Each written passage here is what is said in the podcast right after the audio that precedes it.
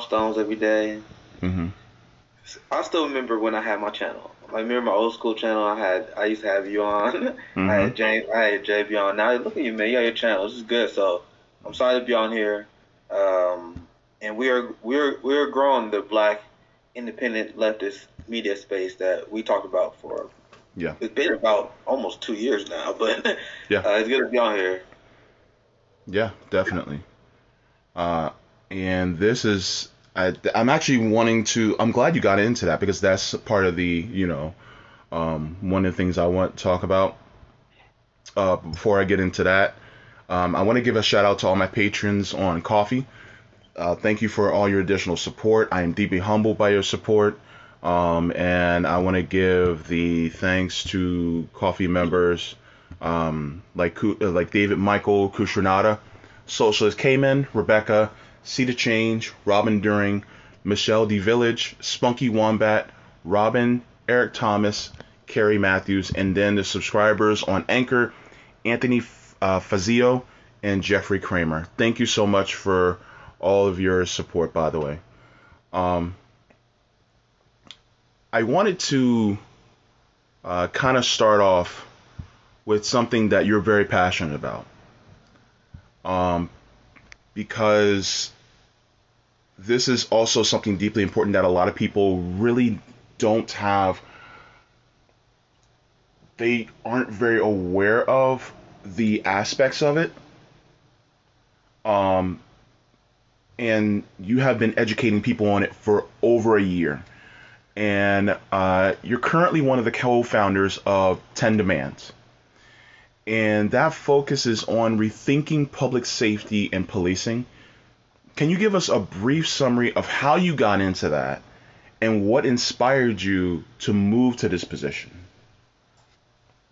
So this is thank you for this question. I this is something I've been passionate about because when you look at my route to where I'm at right now how I became a leftist, anti-capitalist, anti-imperialist, I would say I will actually strongly anti-authoritarian, strongly anti-war, strongly anti-state Mhm. before I returned before I became a leftist. Mhm. So when I when Bernie first ran, and I give Bernie a lot of credit, Bernie introduced and opened my ideas to the ideas of leftism and open and then that's when I started reading into Marxism and then Marxism and anti-capitalist theory and thought that kind of shaped me. But I was anti-establishment way before that. Like I, I voted for Jill Stein in Mhm. 2016, not because she was a socialist. I voted for her because she was anti-war. I remember I was like, oh, the Green Party is anti-war party, so Mhm. I, I voted for them for that. Yeah. Um, I didn't like Barack Obama because he was pro-war. I was in high school when George W. Bush uh, wasn't president, so I seen like the ramp up of the police state, the military state, and that's why I bring that up because I Mhm. see those as the same forces of oppression that's working under capitalism. It's an Yeah. industry uh, designed to milk us for profit. Mhm. And who who do they go after the most? Mhm. They go after disenfranchised communities, um, black people, and people follow these court trials, Mhm. and and people see like are are, are people being killed by the police, Mhm. and then what kind of disappointing is how people kind of leave it there. Like when I start seeing this shit happen, I start researching like what what is happening because I used to think the cops protect and serve us. Yeah. Like I used to, I watched Rush Hour, I watched all those movies, the buddy cop movies. Yeah. Like I need to see the cops, I'm like, they, maybe they are good, maybe. Yeah. Then you just get life experience. You see, I, I was in high school, we had cop uh, cops in our school and shit. Oh, yeah, me that too. Did not, that Yeah. did nothing but. You, you feel free to chime in whenever, but this this question requires a lot of thought. No, so go ahead. So um, so the we have like cops in our schools, and there's been studies that shown those cops don't make us feel safe. They, they give us more anxiety. And it's like the introduction to the police state. And as you grow, you get uh, hit with regressive fines and fees. Uh, you, you see them constantly pull over our people more. Like, you know, anyone who had a white friend or hang out in uh, multi-ethnic communities as well, like I have. I grew up in a strongly black community, but when I went to college, I, I met well, hang out with a lot of white friends. we all knew the strategy. The white guy, the white friend drives. like if I drive, we're gonna get pulled over, and it, it worked to great success. And even colorism has something to do with it. Like the light skinned friend, most likely the one who want to drive at night, not the dark skinned one.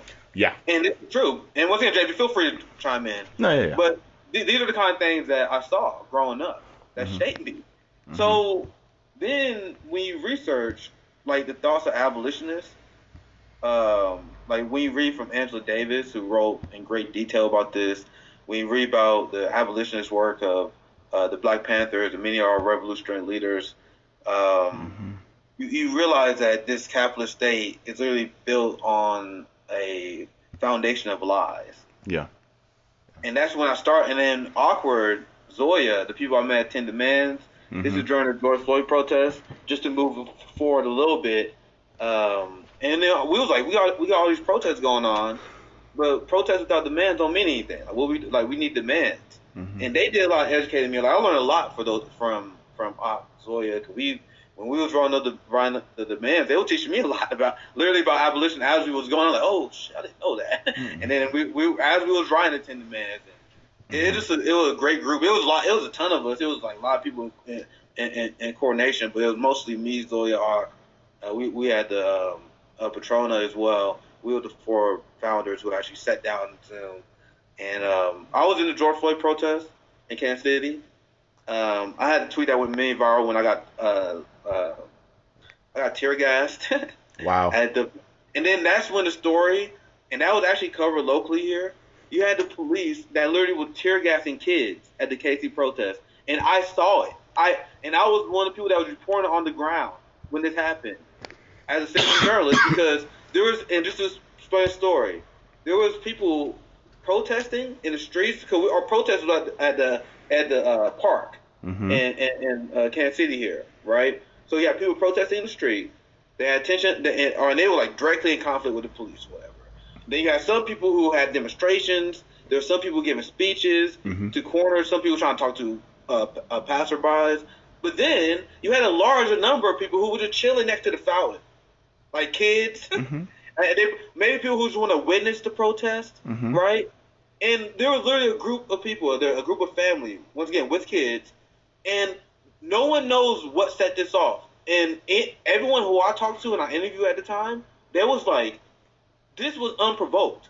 Then Wow. the police started live lobbing tear gas, Wow. and then literally the kids that were chilling at the the the fountain got tear gas. Mm-mm. Wow. It's something that the media ignored, but I was flagging on Twitter. I was tell I, I showed a picture of me being tear gas, and you can see the fountain next Yeah. to it.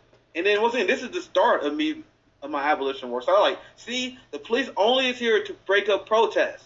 Like there's a lot of people who've been through that in Mhm. Standing Rock and Ferguson. Yeah. I wasn't there though. Like those those I only read about those and those those helped, helped shape me. But I was at the George Floyd protest. I saw the police be agitators. I saw them tear gas our people unprovoked. But I, I'll pass to you, JB, because that's just a very short introduction. Because that's a that's a very that's a that's a great question to start off with. Because Mm-hmm. Yeah. um, that's pretty much how I got started, and then everything else been you guys seen how that it played off from there.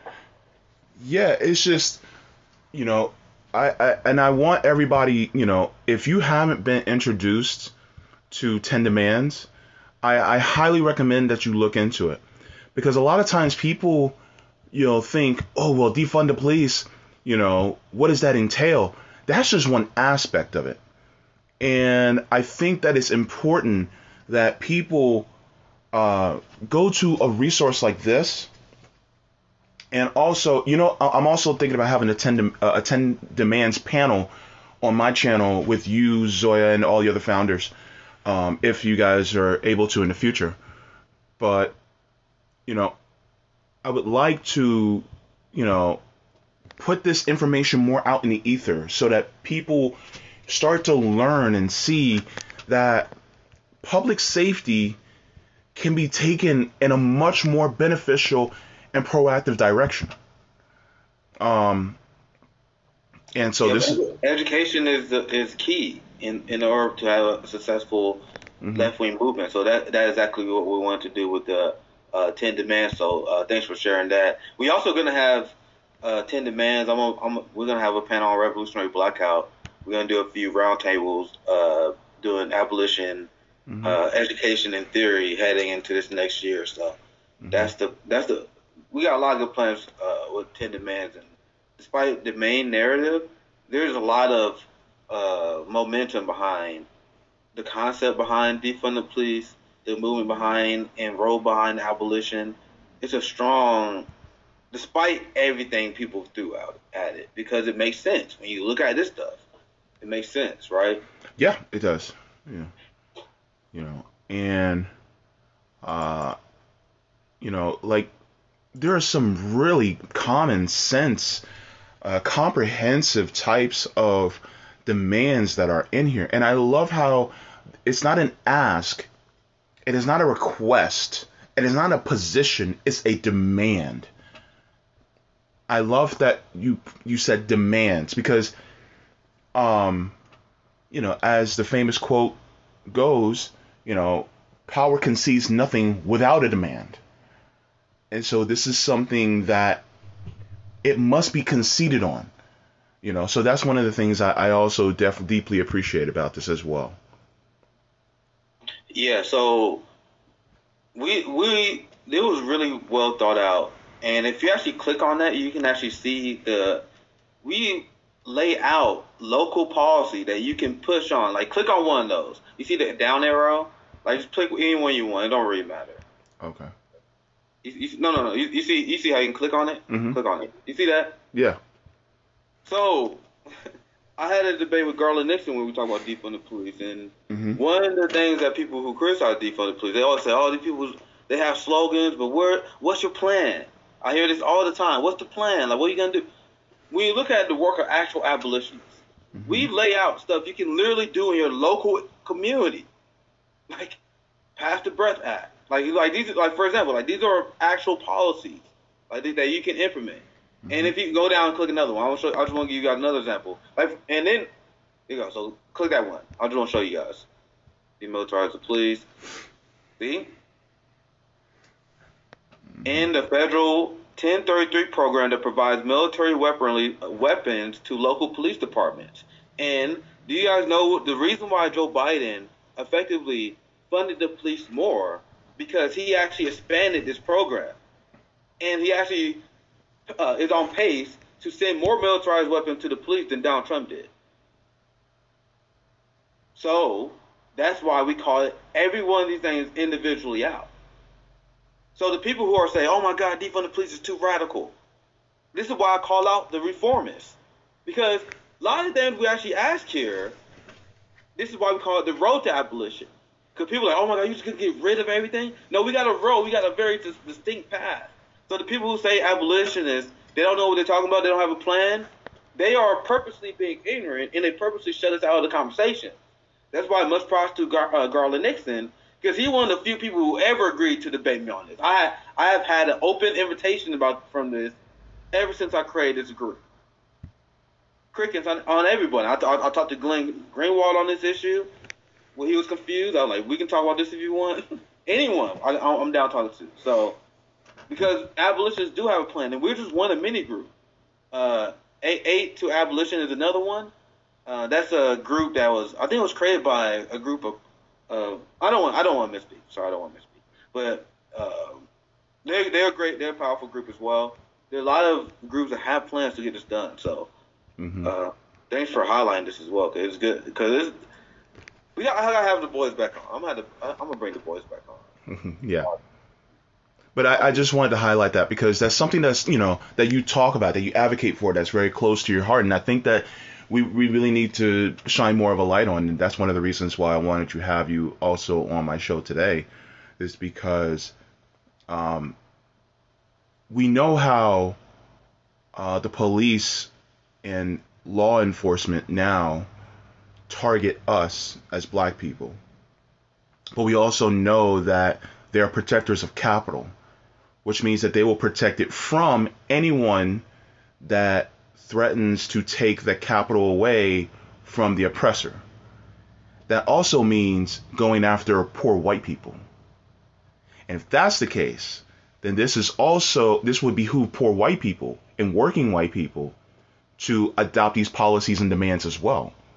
Because if they're not going to go after us anymore, once they're done with us, who are they going to go after? That's why I'm extremely confused about the people who say we should build class solidarity with the right wingers who um, always fearmonger and they are extremely like anti Antifa. Like you see people that fearmonger Antifa, and mm-hmm. people think that these are the people that we can work with. Mm-hmm. These people are will quickly sell us out. they'll quickly sell us out, and what they they say, oh, we got to build class solidarity. What they don't understand, and this is why right wingers have a very very poor understanding of class. If mm-hmm. you side with the police state over protesters, mm-hmm. over workers that the police state breaks up, you do not have class solidarity. Like you don't have class solidarity if you do not support the road to abolition. As far as I'm concerned, going against the U.S. empire. Yeah. I I mean, really, the road to abolition is also coupled with um, fighting against the military-industrial complex, is it not? Yeah, I, I, I see those things tied because they do they accomplish the same role. They provide capital and a way to shift the wealth from the working class that uh, pay the taxes and fund the government, mm-hmm. and then they take that money, create a complex like the military-industrial complex mm-hmm. that uh, funnels money to weapon defense contractors, and then you have prisons that funnel money to uh, guards that live in mostly white suburban areas. Mm-hmm. Uh, you got wardens and their complexes and how they incentivize to keep people. Like it's literally a capitalist scam. Like it's not for public safety, not for public health, mm-hmm. not for rehabilitation. Yeah. What we, the way we run our society doesn't make any sense. So yeah. Um, the fact that we have people who think they are class conscious who defend this is beyond absurd to me. Yeah. I have a question from Radical Leftist Agenda. He asks Nick, where can my I find it? Huh? That's my big shout out to Radical Leftist Agenda. Oh yeah, shout out to Radical Leftist Agenda. He asks, where can you find a list of the list of CIA methods for infiltration? Um, I have it saved. I have a bookmark because I tweeted it. like uh, so, uh, just Google CIA left infiltration. There's a lot of good information on that like even outside that source. Mm-hmm. That's just one of many. Mm-hmm. Um, I'm sure there's many other intel leaks that show operations of how they infiltrate uh, mm-hmm. uh, socialist and workers movements. Another quick way to do it, and, and, this is how I do it when, like whenever I'm live, whenever I need to quickly find it, I just go to Twitter and I, I, I search my name, Social CMA, and CIA, because you can find it pretty easily if you do that. Because that tweet had a lot of likes on it. So if okay. you if you so if you search my name and CIA, you'll find that tweet pretty easily. Okay, cool. Thank you, sir. Thank you for that. Um, yeah. So I wanted to move on to the next question. Um, and this is. Uh, so I want- you can condense this one, but can you give us a glimpse into your journey to the left and what was one of the biggest lessons that you learned that pushed you further left? journey to the left, and what was one of the biggest lessons that you learned that pushed you further left? Oh, sorry, I was I hearing, I'm trying to fix the echo. All right, there it is. All right, so um, how, what pushed me to the left? I will always once again I, I grew up and I was I was um, in high school during the George Bush administration.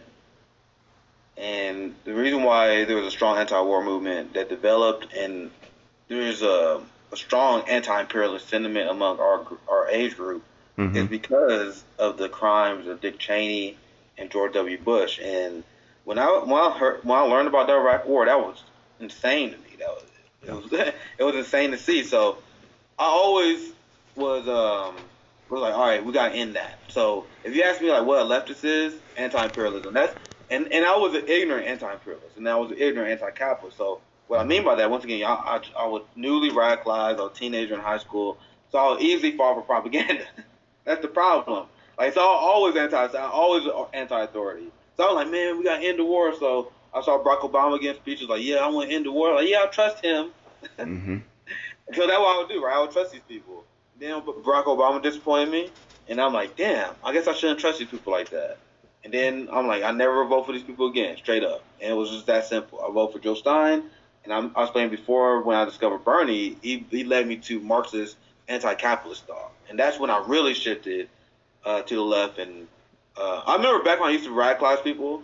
Uh, back even when the first campaign with Bernie, like even then I wasn't anti-capitalist enough to call myself a socialist. I, I never went that far. Yeah. Like, and I and I remember when I used to sell Bernie the first time. I used, I used to tell people like, no, well, he says he's a socialist, but he's actually not really a socialist. He's actually more of a socialist. I, you can I, I, I literally used to do that to people. I'm like, yo, yo don't worry, don't worry. Like, don't worry.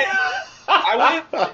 I went from that. I went from that the first term. Then the second term, I was canvassing in South Carolina. Well, I was like, hell yeah, we need to embrace socialism. Bernie is the modern. Like I, the way I communicate was completely different in the two campaigns. But go ahead, JB. Bro, for some reason, I see the Nick now, looking at the Nick like two, three years ago, and goes, "Man, that was so cute."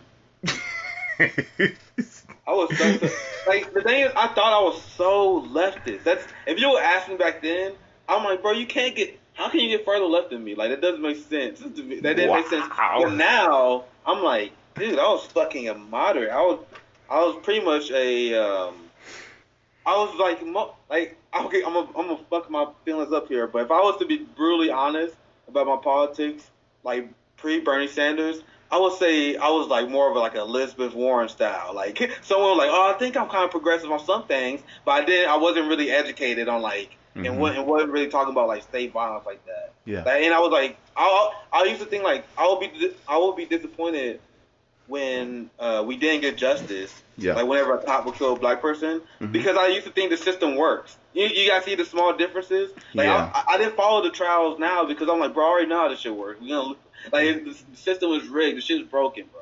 Like we win, take our W's, but we don't expect shit. But back then, I used to watch trials of police on trial and people who kill black people on trial. Like I used to, I watched the George Zimmerman trial, and I thought he was gonna be guilty.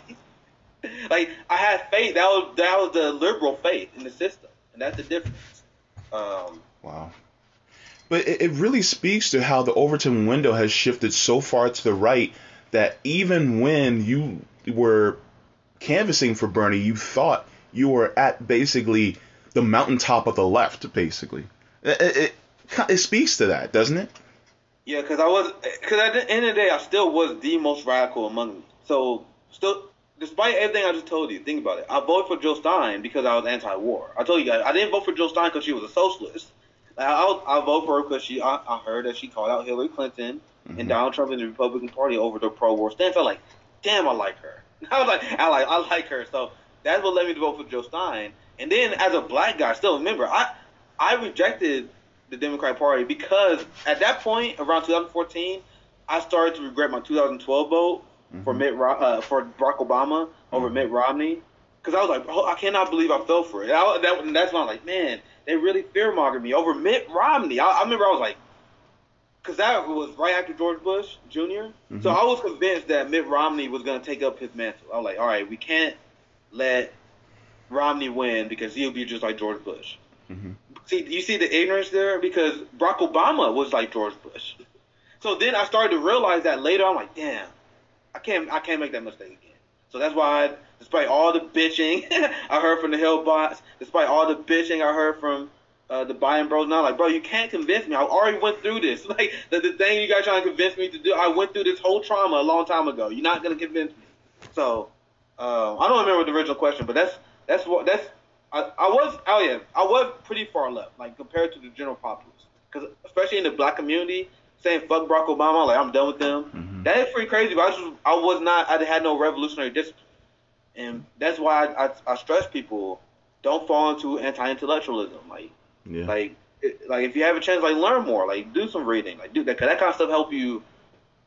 Uh, instead of me just being anti-establishment but being all over the place, mm-hmm. like not, not not really knowing how to fight the struggle, falling for electoral electoral politics tricks. Instead, I, I didn't advocate for mutual aid like stuff like that back then. Yeah, so absolutely.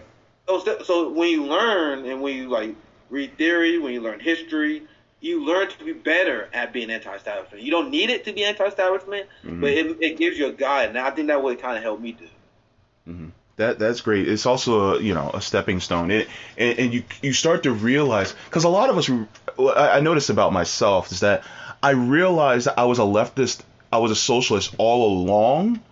I just couldn't quantify it into words, and I didn't know the policy positions that jived with me and my values. And so once I found that out, once there was a word, you know, that that linked what I felt and how the, I felt the world should be, you know, once you start to figure out the semantics, then next thing you know, light bulbs start going off, and then you're like, wait a minute, because when I first heard Medicare for all, I was like, wait a second, hold up. Yeah, like that makes sense.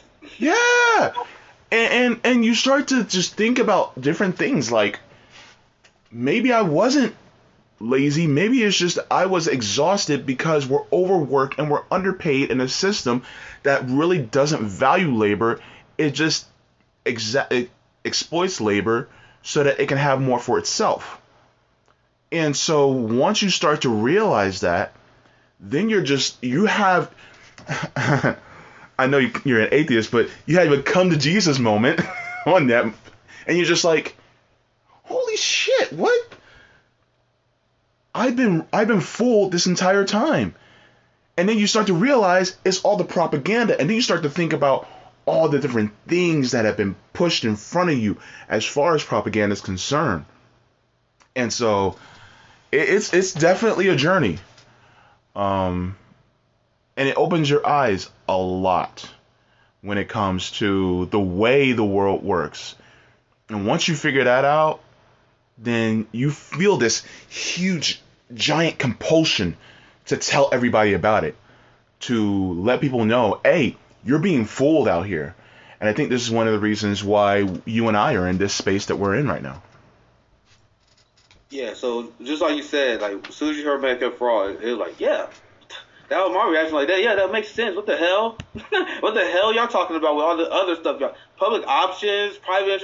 What, y'all talking about? Like it was like one, something that clicked immediately in my head. While like, okay, everyone else that talking about something, everything else, you guys are ridiculous. Like you guys are straight up ridiculous. So something that really changed my politics for to the point where I, I supported Jill Stein because she was anti-war, and then I supported Green Party at the same time because their their economic position was.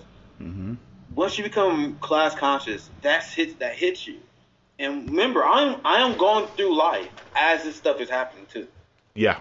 And so I am seeing people go through poverty. I am seeing people going homeless. I am seeing people work hard, like 60 hours a week, still not really making and climbing the social ladder. Then I sold I, I sold cars for about three years. I see mm-hmm. myself getting ripped off by the business class. Yeah. And then think about this, and this is something that impacted me a lot as a as a car salesman mm-hmm. because I was pretty good at what I did, to be honest. So if you're a good salesman, and I tell you guys how to open, I'm like, hey James, how you doing today? What's bringing you in today? Mm-hmm. What's your story? Why you need a car? What's going on with you? So, and people love to talk. Yeah. So my process of doing this, I this is why I call myself a citizen journalist. I realize I'm so I am kind of interviewing these people, and that that's the call up. That's the and if you're in customer service, you're in sales. That's a, that's a trick, by the way. like, kind of interview them, talk to them, uh, mm-hmm. ask them about their problems, and like when you do this stuff, customer after customer, oh, their car broke down and they can't afford a car payment. Oh my, I can't afford this car payment that I cannot possibly get lowered because my employer does not pay me enough. And not all of us in car sales are comrades, but I, I promise you guys, I try my best to help people. Mm-hmm. And I hated the system, and this was something that radicalized me. There's some smug car salesmen that would like see someone income, and they're like, "Oh, this person broke, whatever." But I would see, and I, I was like, "You do what? And you make how much?" Like I didn't say this out loud, obviously, but this was going in my mind. Like people like, I am a teacher for ten years, and then they'll tell me their income. I'm like, "What? I thought they made more than that." So I once again, I'm not saying this out loud. I'm not, I'm not judging them.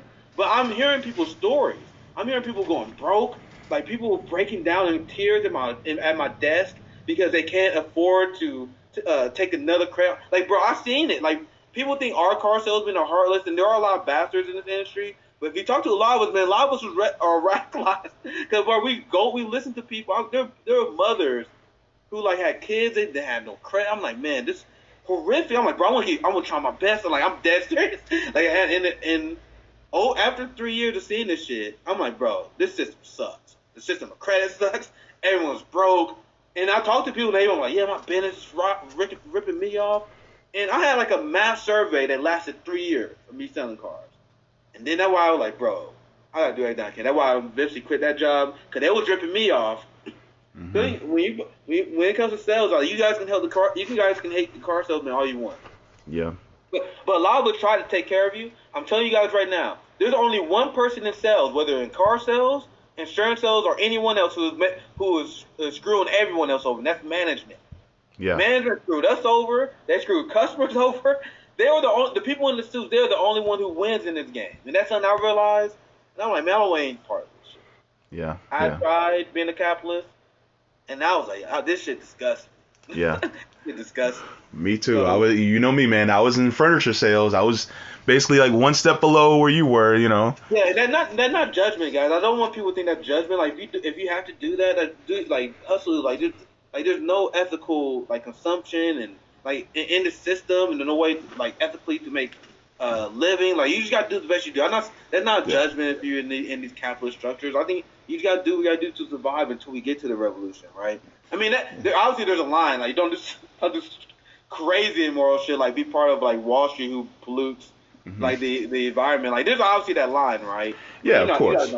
Yeah, of course. I mean, even if I was still in sales, you know, I would be trying to do the best I can for my customers, but it's just because I mean, commerce can still exist in a just society, but the thing is, is it just seeing what I've seen what in sales, and there have been times where people needed furniture, they needed like their bed and their couch and things like that, and you know, and they would ask me for the most affordable thing, and they still couldn't get it, and it was sad. So I I, I fully understand exactly what you mean. Um, yeah, it's talking to workers. That's mm-hmm. what I'm telling you guys. Talk. Yeah. And when I was selling, when I was selling cars, I was talking to workers. Yeah. I was talking to people who need transportation most of the time to get to work. Mm-hmm. Like, yeah. it, was very, very, very rare that someone come in unemployed. Yeah. Because most of the time they wouldn't be able to get approved unless they got cash. Mm-hmm. It just didn't happen. So I'm talking to workers. Mm-hmm. And that will help me build class consciousness when I realized the, the, the system of credit is rigged, yeah. how much the finance, like I learned all about the finance companies and how uh, that worked. Why you guys think I, I rail against Wall Street? Like I learned about all this stuff. Like I'm like, you guys fucked up. But you guys taught me how the system works in a way, mm-hmm. and then now I can rail against it. So, yeah. Um, that's that's how I became a leftist. Yeah. That's a very long-winded way of answering it, but that's that's it. That's how it happened. Yeah. And now, like, who knows what I'm gonna be like in two years? Who knows? Yeah. Like, like two years ago, I'm like, this is it. I'm far left as I'm gonna be. so who, who knows? knows what, who knows what happens when the climate crisis get worse? They states capitalism get worse. Mm-hmm. Yeah. Um, we continue to get sold out by a little. Who knows where I'll be in two years? Yeah. Where, where I'll be ready. Where I'll be ready to call for. yeah. My next question uh, has to do with us being uh, basically podcasters. What is one of the biggest learning curves you had to learn when becoming a citizen journalist in this space? Oh, uh, tech. I, I um I knew I knew how to code, but I'm like programming languages. I'm like that's easy, but like all this tech issues I have, I'm broke. I got no good equipment, so like even though I know basic computer shit, I, that don't mean anything if I can't get my equipment to work. Yeah. If I don't understand YouTube algorithms and all this shit, it was annoying. And and, and you you was part of my original streams. I used to joke with my crowd because it's like my episode can end at any time, mm-hmm. and I'm gonna stream and my internet cut off. Just know, hopefully we went for at least an hour. yeah. So it look, I figured it out after a long time. You guys, my camera still sucks. Uh, hopefully I get a good webcam one day. Um, I finally got a good mic, a decent mic, because back in the day, I, my audio was terrible. so mm. it was like that was the biggest obstacle. But um, mm-hmm. Other than, other than that, uh, in, in terms again to the actual substance of what most people probably would care about, uh, in terms of actual content, yeah. um, and something I'm still working on is is interviews because my old shows, and I still struggle with this on roundtables. my own shows used to be me. I'm, I'll be on Twitch and I used to be just talking for an hour. or So on the interview, I'm like, all right, I gotta be better at questions. I gotta let people mm-hmm. talk because I, I can rant. So that's to answer your question directly. Yeah. Yeah. So that's. I wasn't expecting. For some reason, I wasn't expecting that answer, but I'm glad you answered that because I still have a little bit of a trouble with uh, that too. Um, so this is a question that I asked of um, Rome as well as Sabi already. Okay, so this is going to be a hypothetical question. You are president of the United States. Uh, it's about to be January 20th on your inauguration day. What are the first three actions that you are taking as president within your first 100 days? So before I answer this question, I let you guys know I'm dead by Monday. we know. We know. We know. because if you can have if in this hypothetical scenario where I am the fucking president of the United States, I am immediately getting ready to CIA. Like that's the first thing I'm doing. so that's why I say I'm not gonna make the Monday. Um, then I'm gonna start like it's gonna be hard to do, but I'm gonna start building rallies, building support okay. in order to start nationalizing in uh, a crucial industry. Mm-hmm. like that's the one. in front. Like, all right, guys, I know we got a lot. We got a lot of work. We got to sell this to a lot of people, but we got to start taking the shit over. Mm-hmm. we got we got to start the nationalization process of healthcare, of of our energy grid system, of education, uh, of, of like we got to destroy the two tier education system. Uh, I'm still learning about that, but um, like this this kind of stuff I'll. So that's second. So CIA, military industrial complex. I think I'll wrap that up in the first one because that's part of the same umbrella. Um, then the third thing is um, immediately because as if I, am the I'm the leader of the country with the greatest sins, but with the greatest power. Mm-hmm. So what I'm doing, I am immediately rebuilding, immediately rebuilding uh, our brokenness system. That's nationalizing the country, right? Mm-hmm. Um, now I'm taking care of the rogue elements of the government. That's why I said abolish the CIA, get rid of the mm-hmm. military industrial complex, prison industrial complex, that kind of stuff. Then now we're rebuilding. So now at this point we need restorative justice. So now third thing, immediately provide reparations mm-hmm. for African Americans, Palestinians, indigenous people, immediately, immediately start land back operations. So I would be surprised if I make it by Monday, guys. Monday, I'll be surprised. Anyway, so imagine the meltdown that America would have if I ever became president. Can you imagine that? Man. with, so with that, do I? They're like, oh my God, Joe Biden. They need Congress, bro. Everything I just told you guys, I can, you can fucking start doing as a president. What, when I said nationalize the industry, I told you guys as a president, I got to start working on that movement. Mm-hmm. You got to do that as president with with your influence. Use your use your influence to hold rallies, build support, and uh, once again, I probably gotta need lawyers. I need law. I need legal. I probably need legal advice on that part. Yeah. But on anything else, anything else you can do, like anything else other than that, that's probably the only question mark. Like, yeah. Anything else, I, I probably gotta talk to a legal leftist scholar about that one. But this, when it comes to the military industrial complex, I'm the commander in chief. Yeah. that's why. I was, that's why I was like, oh JB, you just gave me. I am the commander in chief. Yeah. I'm the commander in fucking. That's why when people pretend that uh, Democrats are, are, oh my God, what could what could they do? Barack Obama, he say in war, what can he do? This nigga, the commander in chief, bro.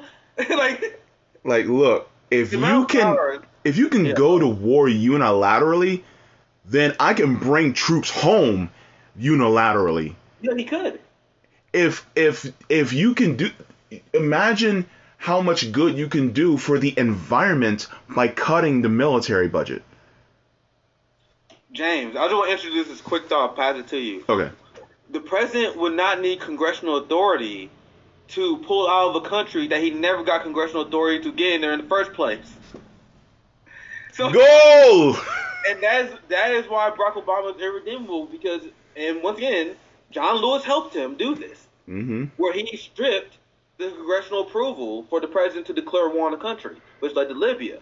Mm-hmm. So when people say, "Oh my God, what can Barack Obama do? What can the president do?" Everything, because the president already been destroyed. you don't need congressional approval to go to war, so I don't need congressional approval to pull out of the war. If you was an anti-war president, you could easily make these legal arguments, even if they do challenge you. So, if you ask me what I can do as commander in chief, I will move mountains until they kill me. That's why they will have to kill me. I am not saying that as a joke. They will have to kill me. Like, if I was the commander in chief, like if I had that much power, and once again, if I would say, if most imagine someone who trusts the, the establishment or someone who's a liberal heard my answer, they're like, "Oh my God, you, you think they will kill you? You're a conspiracy theorist." There is no doubt in my mind if I try to abolish the CIA and I try to nationalize major industry, that president is a dead man. That's a dead man walking. Yeah. That, not even touching on land back reparations. That is the deadest politician I've ever seen in my life. I mean, I'm, so that's a fact. So yeah, I mean, basically, is, trying to get rid of the CIA is suicide. So what's the conclusion that we can make after that? The conclusion that we can make is, I guess we can't have those things without on revolution. That's uncomfortable conversation. It is. I know it is, and I'm not, I'm not saying that jump to it immediately. Maybe we can prove in communities. But if you're actually serious about this stuff, and I am, I think that this, that's the only option. to be real. One would, I, I, to be real. So I, I leave it. I leave it at that. Yeah. One would say you're deeply serious. Yeah. Yeah. Yeah. So um, Bernie was Bernie was the easy way. I told him Bernie was the easy way. When Bernie lost Super Tuesday, I'm like, okay, I, my by any means necessary approach did not change. like if, it, if it's not by Bernie, we find another way to do it. Okay. This is uh, another question that I wanted to ask. What is something that you're going to double down on in 2022? Oh yeah. Um, so my answer would be um, on the the fight against defund the police, but we talked about that before, so I'm gonna find something else um, what else do I want to? So that would be so that's one answer. Mm-hmm. Uh, defund the police. I want to drive home because people are the fear monger over there. They paying they paying Joe Rogan a lot of money to mm-hmm. fear monger and drive people to the right on the state of the police state. Mm-hmm. So that's why I've been calling this out so aggressively because this is not a fight I'm, I'm going to back down on. Mm-hmm. Um, what I'm going to double down on is pretty much continue to shift Overton window to the left. So when I instead of saying tax the rich, instead of doing that, which I used to do, um, I want to redistribute the wealth. And since we are people who we are pretty much shut out of mainstream political discourse, mm-hmm. I realized after being in um, being a content creator the last year, I'm like, if they're gonna shut you out for being too extreme, you might as well prop the Overton window. And this is pretty much what Noam Chomsky did. This is pretty much mm-hmm. what Dr. Cornel West did. This is what uh, um, uh, Parenti did. This is pretty much a lot of the great intellectuals I look up to did. Like, bro, all right, if you're gonna shut me out, I'm gonna I'm gonna continue to ask tough questions. We're gonna continue to make the the argument for reparations. We continue to make the argument for uh, abolition. We continue yeah. to make the argument for ending all wars, right? Mm-hmm. Despite everyone saying, "Oh my God, it's gonna hurt Democrats." It's gonna, oh my God, you guys are unreasonable. No, I'm gonna make, I'm gonna continue to make the argument, right? Yeah. Yeah, definitely. Thank you very much for the answer to that question. Um, I like what Cam said. I like, I like the question for Cam. You see it? Uh, is it this one? Yeah, yeah. It said, "What is gonna take for that to happen, though, Nick. I'm surprised people are in the streets already. Um, to be honest, I'm surprised they're not in the streets. Um, but until people, honestly, it's unfortunate to say, until people are actually infected by some of these issues, they they are not willing to form coalition. But things are going to get worse. Like the climate crisis is going to get worse. They'll continue to steal our wealth. And do not make any mistake about it. There are a ton of people who are fed up by the system. They just don't have any revolutionary discipline. They have no one pointing them in the right direction. Yeah. There are people who are tired of the government, but then they get misled by someone uh, like Ben Shapiro, or they may be, be misled by majority report. Mm-hmm. Just, like people need guidance. So maybe a few, like maybe a few more climate uh, uh, events. Like once the homelessness crisis continue to get worse, once people realize that electoral politics, like a lot of people realize, realizing with Biden, and this shit not working. Mm-hmm. I, I would have thought that Ben would have happened, like especially after 2016. But um, the only thing I can keep saying after this question is I hope it keep happening soon because I don't want I don't want damage. Like, I'm, t- like the only thing I can say, the only thing that can wake people up is damage. Like yeah. the police continuing to kill people. Like people continue to uh, starve. Like people continue to lose their homes. So then they say we had enough. Mm-hmm. I understand that's the accelerationist theory, but that is historically what causes social change. So what I am saying, I don't want that to happen. I yeah. want people to wake up right now, but unfortunately, in our country, it's people are so propagandized. Yeah. I don't think it's gonna happen without that violent revolution where people just snap. like just snap one day after shit gets so bad. There's so many deaths because of capitalism. Maybe 2028, maybe 2036. But dude, guys, the shit is about to get real. The migration crisis is about to happen. Like so many people, water is about to be poisoned as the ocean acidification rise. Yeah. The the the the ice wall is about to melt faster than scientists say it's gonna happen. So a lot of people will be displaced. What do you guys think gonna happen to social order when this stuff happens? So enjoy your YouTube and peace now, because this is something I'm trying to prepare myself for. Like, because this is the reality, like of the situation. Yeah.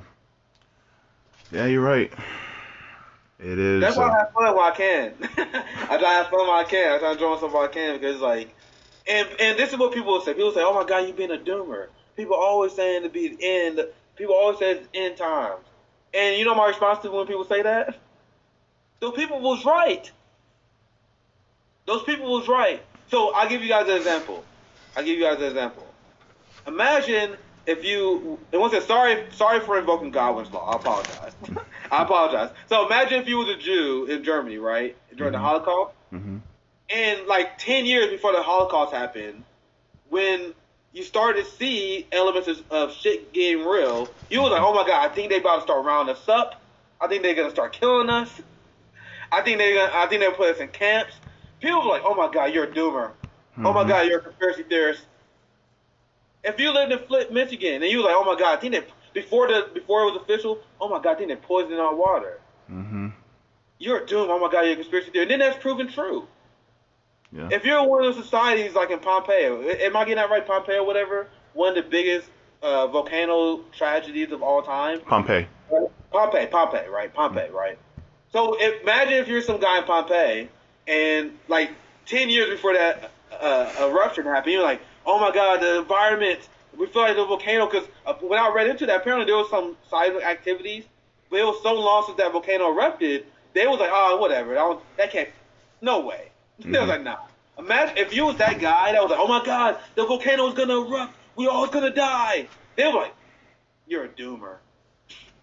You guys see where I'm going? You guys see where I'm going with this? Yeah. So when I when I give you guys all this warning about the future of the climate uh, uh, crisis, maybe we might dodge a bullet, but why not be prepared? Because it's, because our idea of apocalypse, there are people who've been through apocalypse before. The Holocaust is an apocalypse. When you see what happened in, with the Hurricane Katrina, all the people who died there, that's a local apocalypse. Well, that's what that's the point I'm bringing. Sorry, JB. I but it, it sounds like apocalypses are typically sm- slow moving and easy to see, and they're gradual, and people usually Yemen. just don't pay attention until it's too late. Yemen is an apocalypse. Yemen was a, like Yemen before Barack Obama and the neoliberal establishment destroyed it. 15 years ago, if you had some guy in Yemen that predicted what happened going on right now, you'd be like, oh my God, you're predicting the apocalypse like like I guess Hollywood and mainstream entertainment got people to think like apocalypse is a worldwide event. There are people that go through apocalypses all the time. Hundred million dead indigenous people because of the United States. Hundreds of million. I think the number. Someone remind me. I think eight hundred. Sorry, it's hundreds of millions. I'm sorry, I, I, forgot the number. Hundreds of millions of Indians that was killed because of uh, British imperialism that is a that's an apocalypse in that community. Mm-hmm. So you guys see what I'm saying? So that's why when people when I when I warn people about climate change, when when people warn people about this kind of stuff, we're not being doomers. We're not being we're not uh, being like, oh my god, apocalypse. We're saying this stuff happens to people.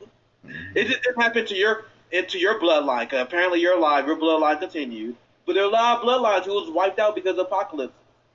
So we gotta figure out how to avoid those. Yeah. Um, so hopefully I'll explain that. Maybe I gotta do a segment on that one day, explain that concept. Yeah. definitely.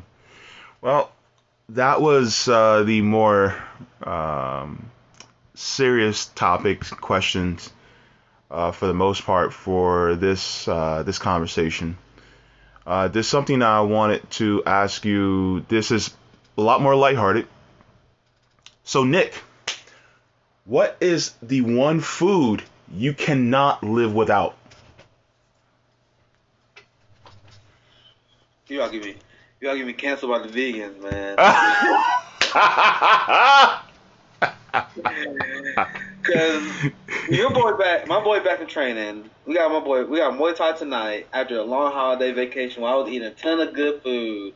So once again, as a martial artist, as an athlete, to mm-hmm. answer this question, it would be steak.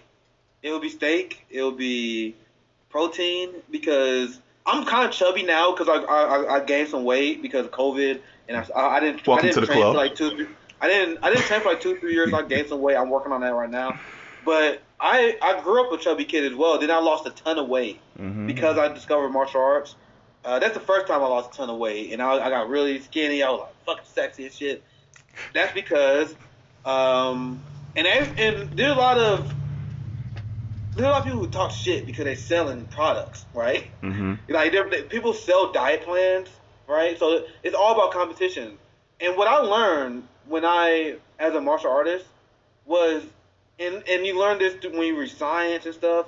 Everyone has a unique biological makeup in a way. Mm-hmm. So certain meal plans that will work for someone will be horrific for someone else. Yeah. And so what I learned throughout my my I went through a, a, a strenuous process like how the hell did I lose weight? Like this is not work. This shit is not working. I learned personally for me like a, a, a ketogenic based diet like mm-hmm. a caveman based diet mm-hmm. that is heavily reliant on protein, uh, fat, and green vegetables, mm-hmm. that is best for me. Like that's when I'm the sharpest. I mm-hmm. got the most energy. I lose a ton of weight. I gain a lot of muscle mass. And mm-hmm. now, and there's some people that say, "Oh my God, I can't do that. That's that's horrible for me or whatever." But I'm like, "Yeah, that's fine. Uh, maybe you should go vegan or whatever." so mm-hmm. there's some vegans like, "Oh my God, oh my God, ketogenic caveman diet. You, how dare you?" But it it makes me healthy. It helps me out. So that's why to answer your question, if there's any food I can live without, it would be steak because it, it's great for you in terms of protein, as long as you eat a lot of green vegetables that go along with it, right? So mm. that that I love steak off diet and on diet.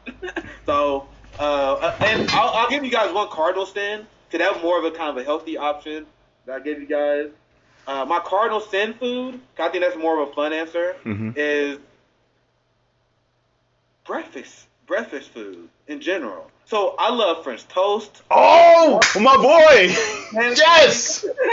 this is like as a whole because people who don't like breakfast food, you guys are weird, man. Like, I eat breakfast food at dinner. like, I, like I, it'll be like 9 p.m. I eat some waffles, man. Like, like I love me. I, I I haven't ate cereal for a long time because I have I'll eat so much cereal. I used to get a big bowl. so I, had to, I had to cut it off. Like, bro, this, this is killing me. So, but so my cardinal sin, to make a fun answer, would be like straight up, like syrup, butter, waffles, pancakes, maybe some breakfast potatoes. Man, I love me some breakfast carbs. Then if you have some like bacon, sausages, eggs. My grandma, we used to have these big breakfasts, and, and honestly, my mom she does she make them too. Man, God, they had grits too. God, those are my favorite meals. So Man, the, the meals that give you the itis. All day. yeah. all day. That that make you go to sleep. Yeah, straight yeah. up. make make you sleep so long, you got the lines in your face when you wake up. You're like, you're looking like Tyrese Gibson when you wake up. yeah, see, now you gotta see how I gained the weight in COVID because I was I was in training, I was eating some lot. I was eating waffle. so to balance that out, I, so whenever I try to get healthy to balance that out, I just cut. I, I like, I'm gonna just go protein, yeah. vegetables. That's what I'm doing right now to cut it off. But when I'm like when I when I eat when I was in South Carolina, man, I was eating Southern biscuits and gravy. Oh lord! I, I, was eating their chicken and waffle, like bro, Southern chicken and waffle. Like, oh. Yeah. God man, you make me hungry. Oh yeah, yeah, yeah. hungry.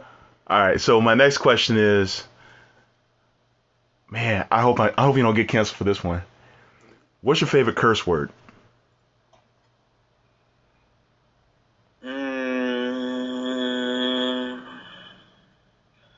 Favorite. Um, the reason why I'm thinking so hard is because I like all of them. He's like, ways. which one? And I have tried my best to grow with culture.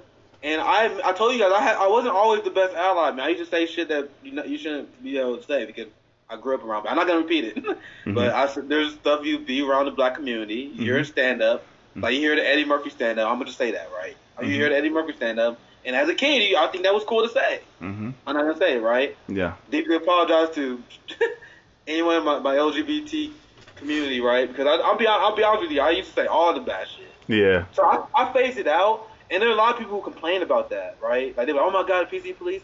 But I legitimately, as I got older, I'm like, I just don't want to say it. Like, I don't want to say shit that make people uncomfortable. Like, so yeah. people are like, oh my god, you, I can't say the F word no more. I can't say this word no more. And to me, it was never a big deal. Like, I don't want to make people. I don't want to make people sad. Like when I was younger, I was like, oh, whatever. People.